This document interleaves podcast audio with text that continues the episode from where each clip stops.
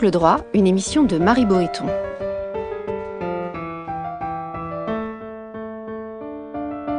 Entre le fort et le faible, c'est la liberté qui opprime et la loi qui affranchit. Aujourd'hui, faut-il dialoguer avec le diable? Avec Pierre Azan, conseiller auprès du Centre pour le dialogue humanitaire à Genève. En temps de conflit, faut-il négocier avec le camp adverse afin d'épargner les populations? Pour arracher un compromis susceptible de sauver des vies, doit-on consentir à dialoguer avec l'ennemi? Entre d'un côté les adeptes d'un pragmatisme sans âme, reniant sciemment leurs valeurs, et de l'autre les tenants d'une forme de pureté morale, condamnés souvent à l'impuissance, comment se frayer un chemin dans les eaux troubles de la réelle politique internationale? Autant de questions qui se posent avec une acuité accrue à l'heure où la guerre refait rage en Europe, à l'heure où Emmanuel Macron, je cite, assume le dialogue avec Poutine, quand le Premier ministre polonais, qui y est opposé, lui rétorque Auriez-vous négocié avec Hitler, Staline ou Pol Pot? Bref, jusqu'où faut-il dialoguer? À partir de quand le nécessaire compromis devient compromission coupable? On en parle ici et maintenant. Pour en discuter, nous recevons Pierre Azan, conseiller auprès du Centre pour le dialogue humanitaire à Genève et aussi auteur d'un essai passionnant sorti ces jours-ci aux éditions textuelles, Négocier avec le diable, la médiation dans les conflits armés. Bonjour Pierre Azan. Bonjour. Alors allons droit au but. Dans quel but, à quelle fin engager une médiation en temps de conflit euh, est nécessaire? D'abord, je crois que ce qui est important dans l'introduction que vous venez de faire et que vous avez posé très très bien les, les différents aspects, c'est de bien séparer ce qui est de l'ordre de la négociation et ce qui est de l'ordre de la médiation. La médiation, c'est une partie tierce qui n'est donc pas impliquée directement dans le conflit. Alors, pour répondre à votre question, je crois qu'il y a deux éléments. Le premier, c'est que nous vivons dans un monde interdépendant et qu'il y a des défis globaux et que nécessairement, pour les relever, il est nécessaire d'avoir des mécanismes de, dialogue et de pouvoir effectivement que la parole puisse circuler pour éviter des, escalades extraordinairement dangereuses. L'autre dimension que j'ai aussi voulu explorer dans, mon petit livre, hein, c'était euh, de mettre l'accent sur l'éthique de responsabilité du médiateur pour justement éviter qu'il verse dans la compromission, mais qu'il reste dans l'ordre du compromis acceptable. Alors, on y reviendra en effet sur ces, sur ces deux éthiques hein, weberiennes. Euh, de manière très concrète et très, très empirique, la médiation permet quoi au premier chef? C'est d'épargner les populations, c'est de permettre des trêves, une aide humanitaire? Très concrètement, vous qui êtes un homme de terrain, euh, qu'est-ce qu'elle permet au premier chef? Elle permet énormément de choses dépendant des circonstances, et vous en avez cité quelques-unes ça peut être effectivement de, des trêves, ça peut être de permettre l'accès à des populations euh, en danger et qui sont parfois sous le contrôle de tel ou tel euh, groupe armé. Ça peut être de cheminer dans un processus de paix. Ça peut être de procéder à des échanges de prisonniers. Ça peut être encore, comme dans le cas de l'Ukraine, de permettre de conduire une médiation, comme l'ont fait la Turquie et les Nations Unies, pour euh, autoriser l'exportation de blé et d'autres céréales ukrainiennes et russes afin d'éviter une famine en Afrique. Donc ça peut être pour une multitude d'objets, ça peut être donc aussi bien pour limiter les souffrances directement sur les populations ou, ailleurs, ou ça peut être encore pour cheminer dans un processus de paix. On l'a vu aussi dans le cas de l'Ukraine. Est-ce que ça n'a pas aussi permis la, la visite des inspecteurs de l'AIEA à la, la centrale nucléaire de Saporidja, par exemple? Oui, naturellement, effectivement, euh, cette médiation puisque la, centrale nucléaire de Zaporizhzhia est effectivement sous le contrôle des forces russes, il a fallu un accord entre les deux pays belligérants, la, Russie et l'Ukraine, pour autoriser euh, à ce que des inspecteurs puissent se rendre et rester sur place.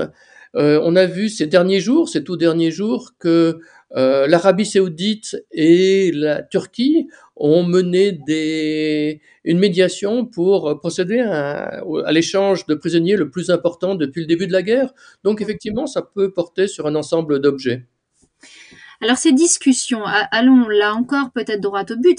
Quel est le risque inhérent au fait d'accepter de discuter? C'est le fait d'être instrumentalisé? C'est le fait d'offrir une forme de respectabilité à l'ennemi? Enfin, Quels sont les risques à identifier? Je crois que vous avez cité en tout cas certains des principaux.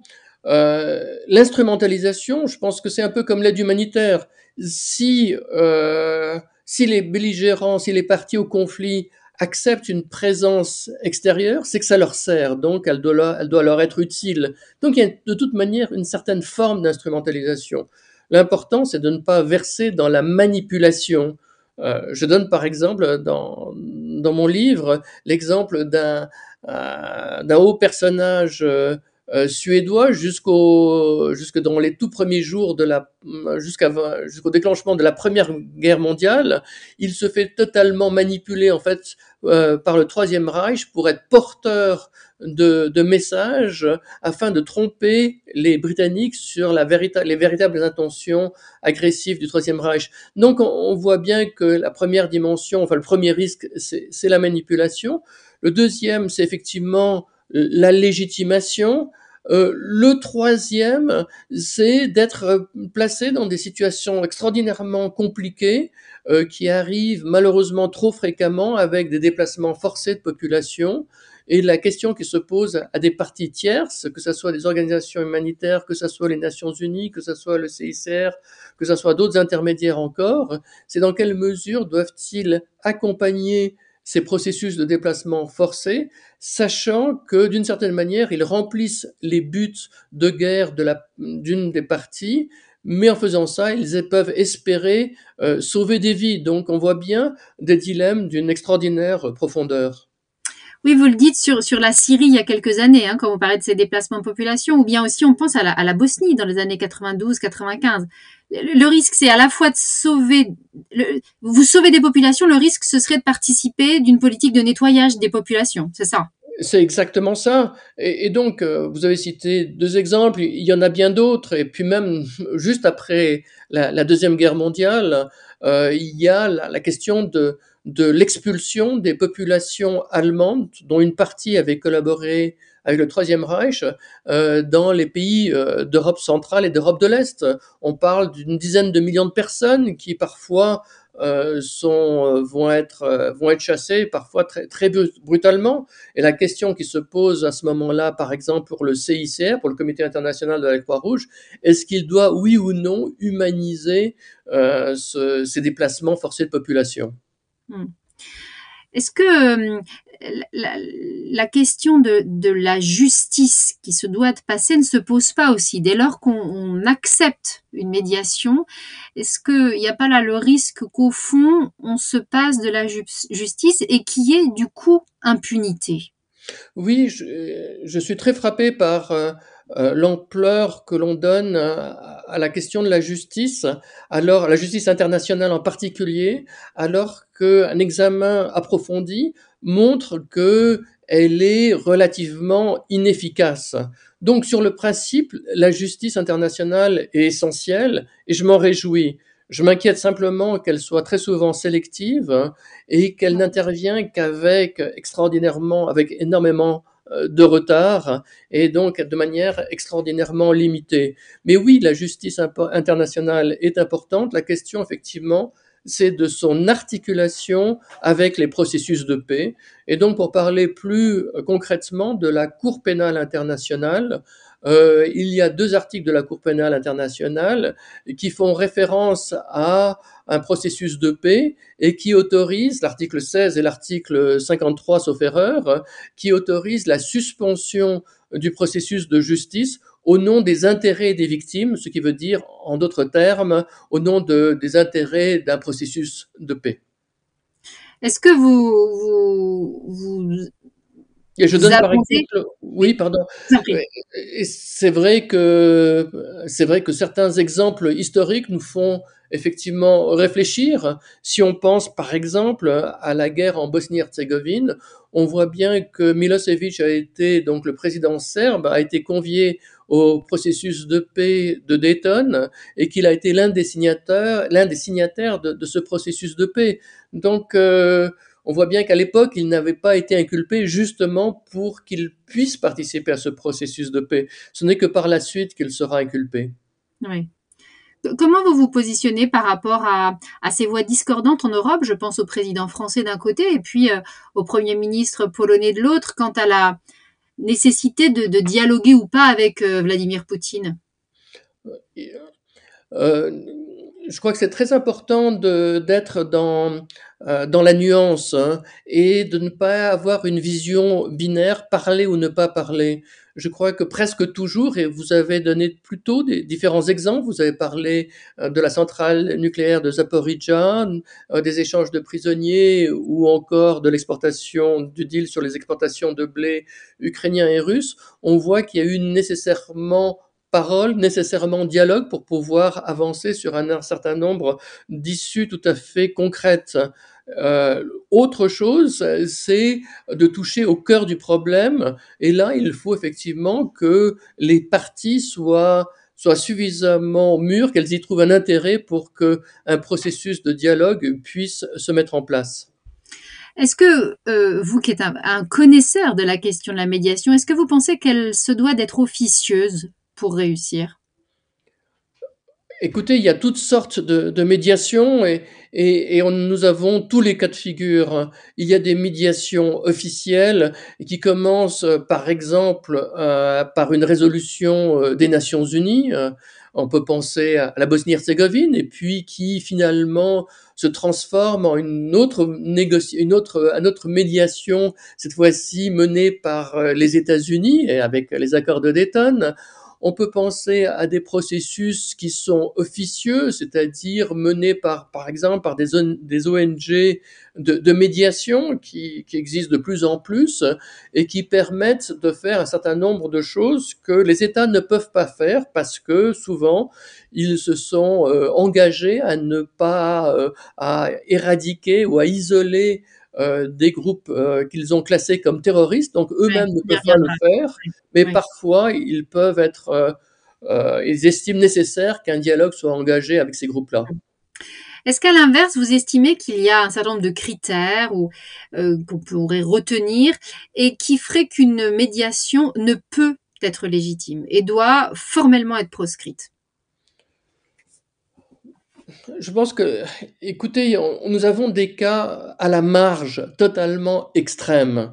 Euh, donc, euh, euh, et pour prendre les cas les plus, les plus, le plus problématiques, je pense que, je pense notamment au Troisième Reich, où on le sait bien, il y avait une politique d'extermination qui était menée. Eh bien, dans les dernières semaines de la guerre, par exemple, il y a eu le président de la Croix-Rouge suédoise euh, qui a pu, après des discussions avec des hauts dignitaires nazis, euh, venir libérer un certain nombre, à quelques milliers de personnes qui étaient de nationalité scandinave et qui étaient dans les camps de concentration.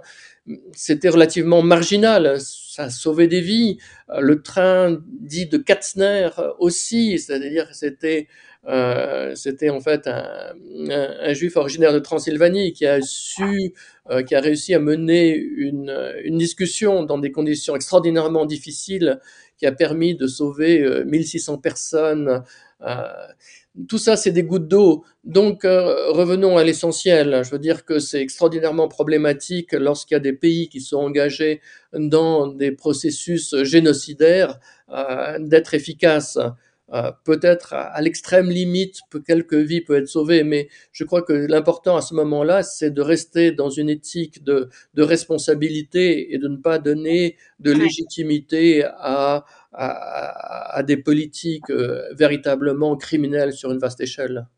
Et là, dans ces cas-là, il n'y a pas de médiation possible. Et ce qu'il faut, c'est espérer. Et... Deux exemples. Hein. Donc, ce n'est pas vraiment des médiations. C'était simplement des tentatives humanitaires pour, euh, pour sauver quelques vies. Et il se fait que quelques dignitaires nazis, pour un certain nombre de, de, raisons, si vous voulez, on peut rentrer dans, euh, dans le fond des raisons qui ont, les ont conduits à accepter de libérer quelques milliers de personnes, ont décidé à ce moment-là de lâcher du lest parce qu'ils avaient un intérêt à le faire.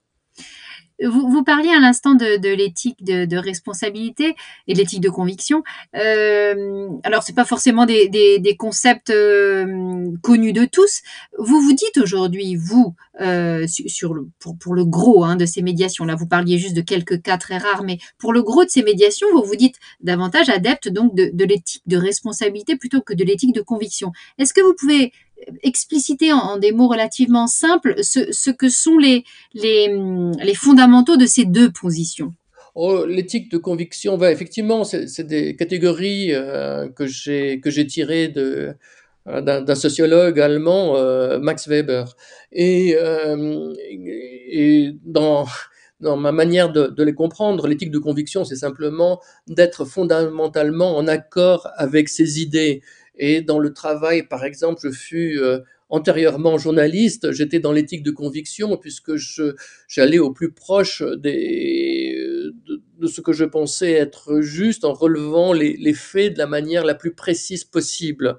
Euh, en travaillant dans, dans l'éthique, dans, dans la médiation, euh, la position fait que vous êtes vous, êtes confronté à des gens auxquels vous ne participez absolument pas à leur idéologie, vous êtes souvent profondément choqué, mais vous estimez nécessaire que pour euh, avancer, pour épargner des vies ou pour avancer dans un processus de paix, il est nécessaire euh, de, de, leur parler et de et donc de cheminer euh, avec énormément de précautions euh, avec eux vers euh, pour euh, pour sauver des vies ou, ou vers un, un ou vers un, un, processus de paix. Mais, mais donc, ça vous, ça vous oblige par moment à, à réfléchir à l'articulation entre le, le, principe de justice et le, et le processus de paix. Et donc, euh, souvent, on voit que la justice demande à être euh, plus élaborée. Qu'est-ce que ça veut dire, la justice? Quand on pose le principe de justice, souvent, euh, on la réduit de manière trop réductrice, justement parce que on, oublie qu'elle n'est qu'elle qu'elle a une composante judiciaire, mais elle comporte bien d'autres choses. Elle comporte d'abord le fait de faire la vérité, ensuite la, réparation, ensuite la prévention. Donc vous voyez, euh, ça demande une réflexion plus large et peut-être aussi dans la pratique plus étalée dans le temps.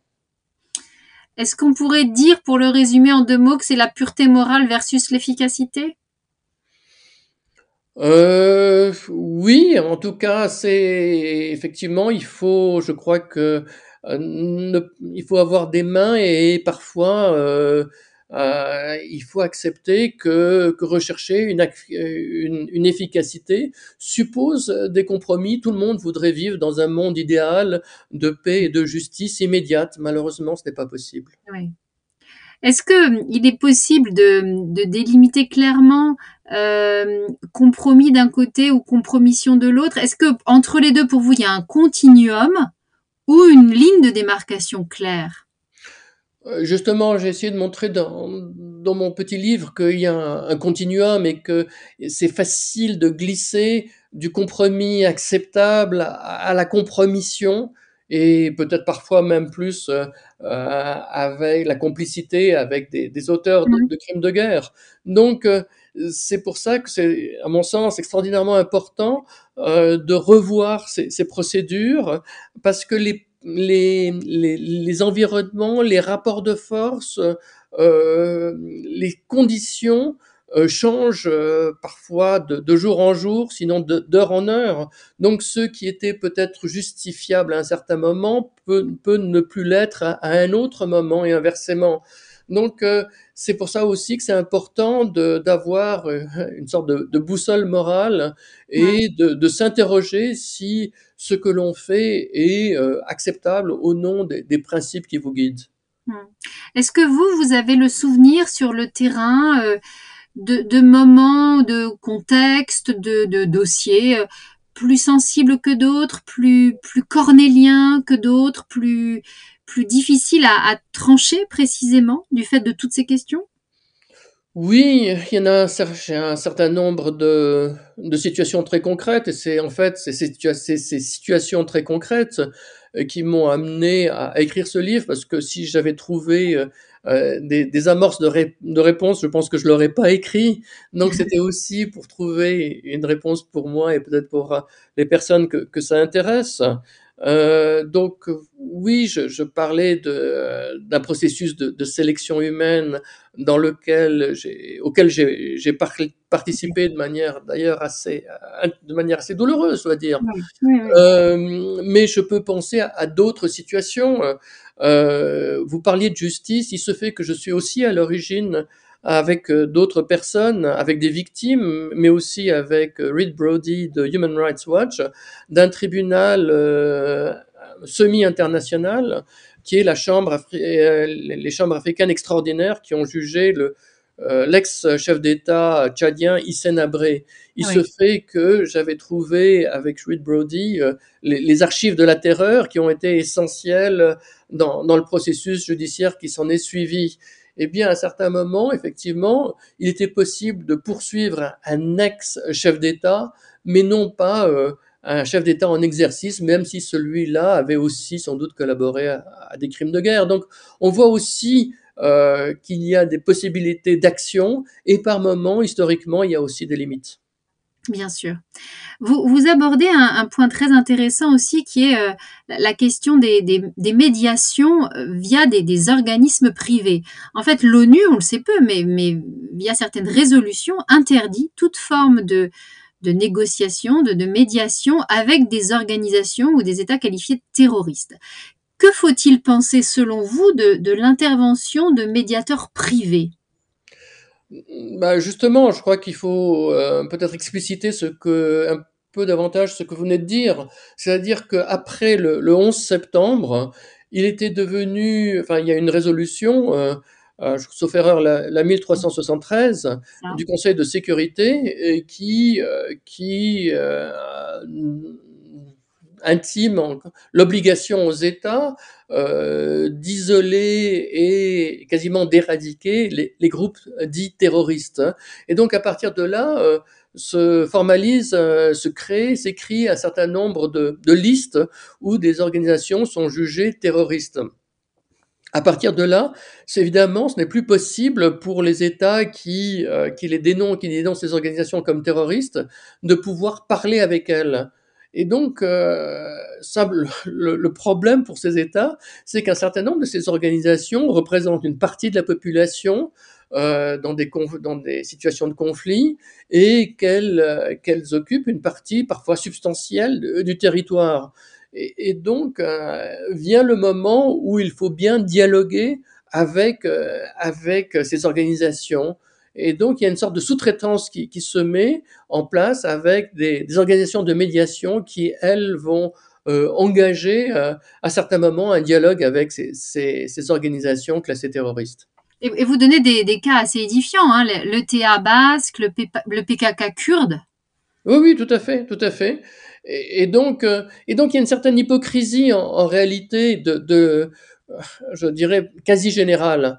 Euh, des États occidentaux qui ont mis un certain nombre de, de groupes armés sur la liste des terroristes, mais qui veulent quand même à un certain moment dialoguer avec eux, des États qui, euh, sur lesquels ces organisations sont actives, mais acceptent de, euh, de mettre en place, de laisser mettre en place des processus de, dialogue, et puis sans doute aussi ces organisations dites terroristes qui, euh, qui voient un intérêt à trouver une amorce, mais simplement une amorce de, légitimité, espérant qu'elle aille plus loin à l'avenir.